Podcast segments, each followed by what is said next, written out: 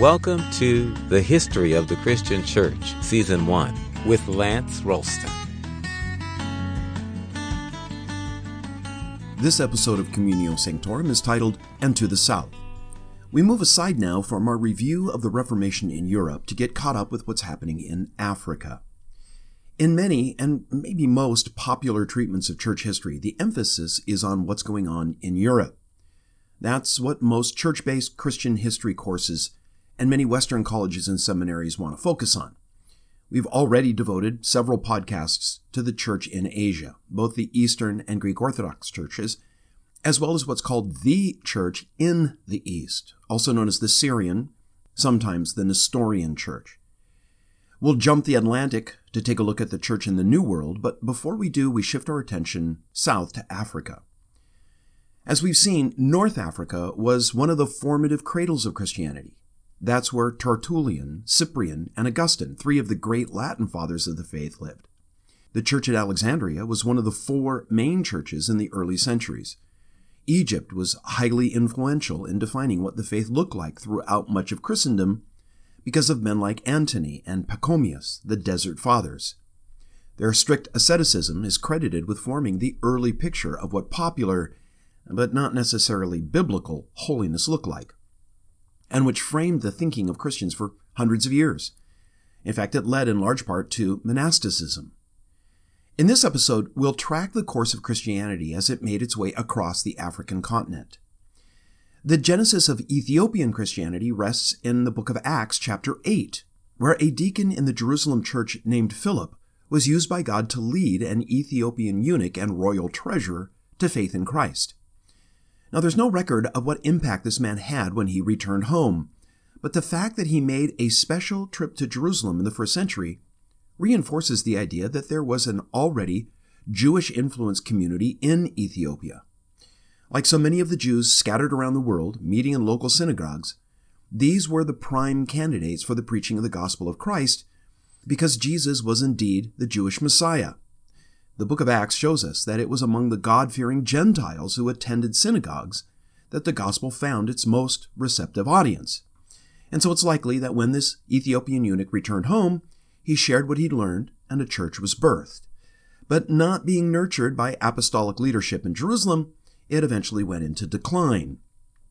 Before doing so, it may have left some seeds behind, waiting for later watering. The best record that we have attaches the planting of the church in Ethiopia to a slave named Frumentius, right around the year AD 300. Frumentius was on a trading voyage when he was captured by pirates and sold to the king of Aksum. He proved of such service to the king that he was granted his freedom 40 years later. He immediately went to Athanasius, the bishop of Alexandria, telling him of Ethiopia's need of missionary activity. Athanasius then consecrated Frumentius as the bishop of Aksum. Thus began a long tradition in which Ethiopian Orthodoxy looked to Alexandria in Egypt and later the Egyptian Coptic Church to appoint its leaders. And that tradition continued all the way up till 1959. Frumentius's pioneering work was furthered by what are known as the Nine Saints from Syria, who arrived 150 years after Frumentius. Their work saw Ethiopia become a Christian kingdom.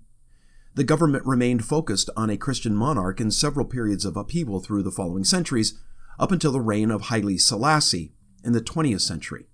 There are characteristics of Ethiopian Christianity that deserve special attention. It was an extremely Jewish form of Christian tradition, and for long periods observed a Saturday Sabbath rather than Sunday as the day of worship.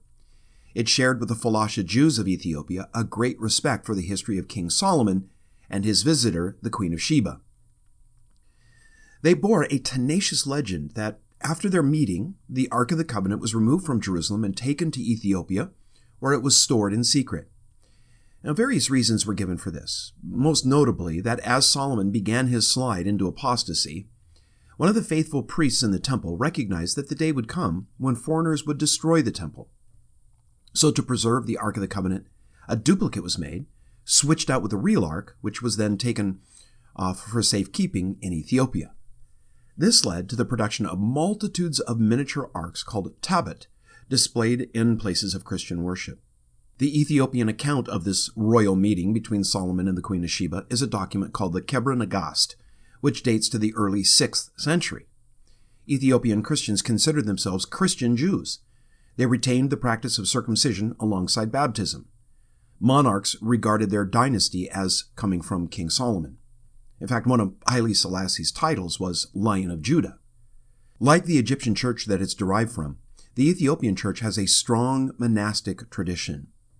The Nine Saints founded a number of communities around Aksum, places like Dabra Domo, a monastery that lasted for a thousand years. Around 1270, the famous monastery of Dabra Libanos became a center of renewal. Aksum itself had a large five-aisled cathedral, eventually destroyed by the Muslims in the 16th century.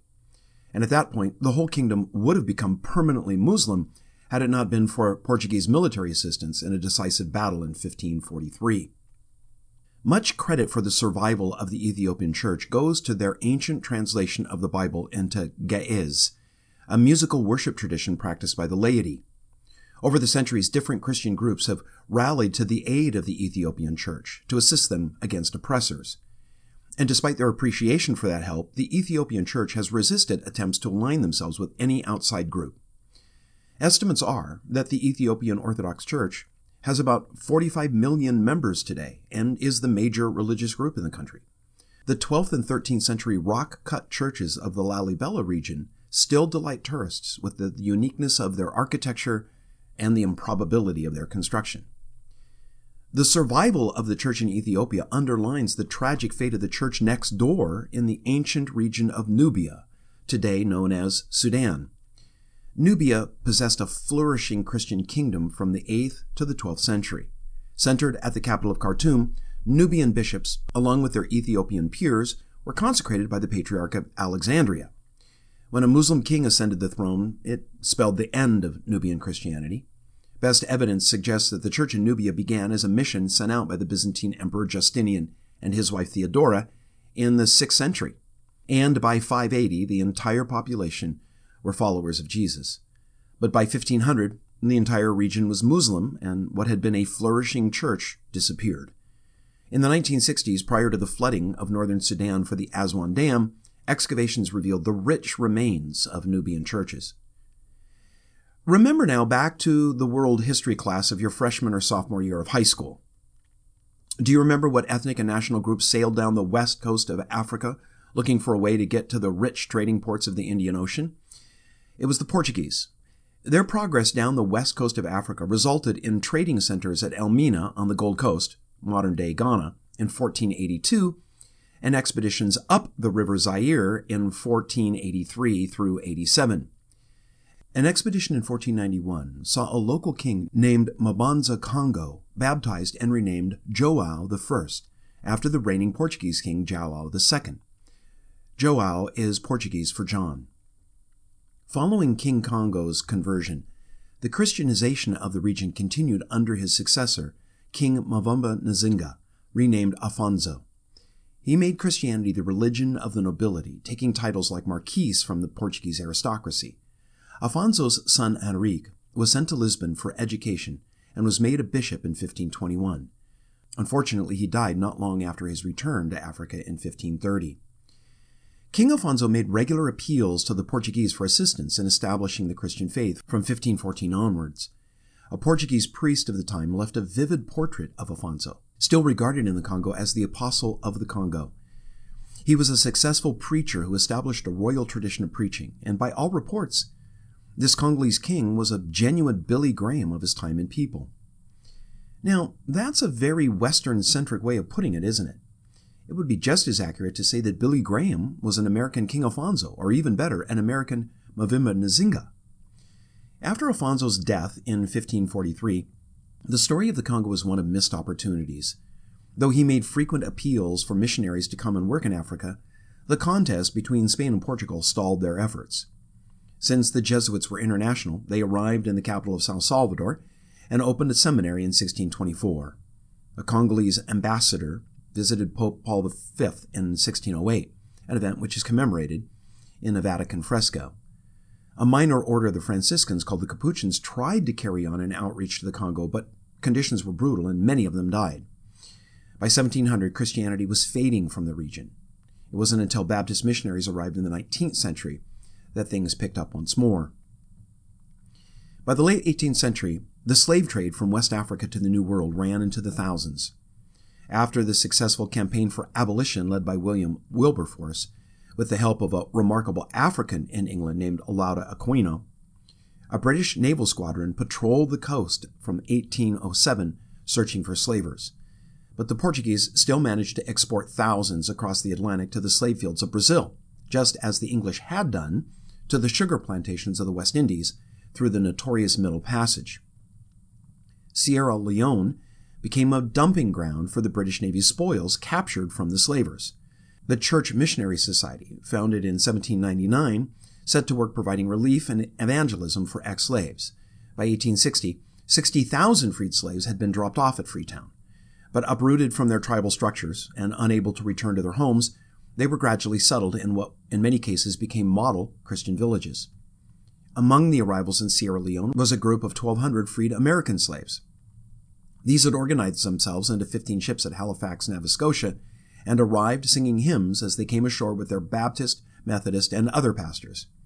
In time, Methodist life was greatly strengthened by the arrival from England of Thomas Birch Freeman, the son of an African father and English mother. Being of African descent, Freeman was able to survive the West African climate that had proved fatal for many European missionaries, and Freeman gave long service in Africa. Eventually, some of those repatriated Africans of Sierra Leone caught the vision of returning to their tribes with the gospel. Among them was Samuel Crowther. Crowther had been liberated from a Portuguese slaver in 1821. He was one of the first students at the new missionary college at Fourah Bay. He became a missionary to his branch of the Yoruba tribe in the 1830s, at the same time translating books of the New Testament. Crowther was part of a growing trend in missions, that of planting indigenous churches that were self supporting, self governing, and self extending. Johannes van der Kemp helped found the Netherlands Missionary Society. A retired soldier, he became a doctor before arriving in Cape Town, South Africa in 1799. His arrival among the Boers was like a match lit to a powder keg. The Boers were Dutch farmers of South Africa who tried to maintain their distance from the British and constant conflict with local tribes. Vanderkemp was brilliant and upset the conservative minded Boers with his marriage to a Malagasy slave girl, to say nothing of his virulent opposition to slavery and the oppression of Africans. He immediately went to work bringing the gospel to South Africans and showed a special care for those displaced by armed conflict. Arriving in Cape Town from England at the same time was Robert Moffat, whose style of mission work was very different from that of the indigenous designs of Crowther and his European friends. Moffat's philosophy of missions was more old school. He built a mission compound which sought to preserve a little slice of England within the fence. Africans were invited then to come to the missionaries for preaching and teaching of a European brand of Christianity. He gave 50 years to the mission north of the Orange River. This was where the famous Scottish missionary David Livingstone spent his first years after arriving in Africa. Livingstone married Moffat's daughter Mary, and Moffat guided Livingstone in the early years of his time there in the field. Livingstone became a physician in Glasgow in 1840 and arrived a year later in Cape Town. His and Mary's first child died in 1846. They lost another four years later. Then in 1852, Mary took their other children back to Scotland, which proved a bad move because she moved in with Livingstone's parents, in laws. You can imagine how it went. It didn't end well, and Mary began tipping the bottle in her loneliness. After Livingstone's epic journeys of 1853 through 56 through the interior of Africa and his triumphant reception back home, husband and wife were reunited. Mary then accompanied him on his Zambezi expedition of 1858, but died. Livingstone's eldest son Robert also died in 1864, but as a soldier in the Union cause of the American Civil War. Though Scottish, Livingstone joined the Union Army to help the cause of abolition, a value that he had learned from his courageous and monumentally giving father. As you know, David Livingstone was found by the explorer H.M. Stanley in 1871 and died in May of 73. His funeral, paid for by the British government, was held in Westminster Abbey on April 18th of 1874, with two royal carriages for the family, which included Moffat, two of Livingstone's sons, and his daughter, to whom he had been particularly close in his last years. Livingstone spent his first 11 years at the Moffat mission station, but felt that the style of mission work wasn't effective. He conceived his plan of exploration, which took him west to the Luanda coast of Angola and then east to the mouth of the Zambezi. You've likely heard the story, true it turns out, that the Africans came to love Livingstone so intensely because they knew that he loved them so much that when he died, they consented to allow his body to return to his native Scotland, though his body was buried in London, but they claimed his heart for Africa. While there were scattered attempts to take the gospel into East Africa throughout the centuries, nothing ever really took hold. It wasn't until Protestant missionaries of the 19th century arrived that a consistent work began. Then the church began to grow in Kenya and Uganda. But Protestants weren't the only ones bringing the gospel to East Africa. The Roman Catholic Archbishop of Algiers, Charles Lavigerie, founded the Missionaries of Our Lady of Africa, known as the White Fathers. A group arrived in Uganda in 1878, and that brought a wave of conversions, also an outbreak of violence between competing groups of Muslims, Catholics, and Anglicans. Infrequent but brutal atrocities moved the British to send in troops to quell the disturbances, and the region became a British protectorate in 1893. The colonial period that followed was a time of mass response to Christianity in the country. Thanks for joining us at Communio Sanctorum. We really appreciate your listening and subscribing. Listeners are invited to like the Communio Sanctorum Facebook page and to write a review in the iTunes Store. For both Facebook and iTunes, search for History of the Christian Church. Looking forward to joining you next time.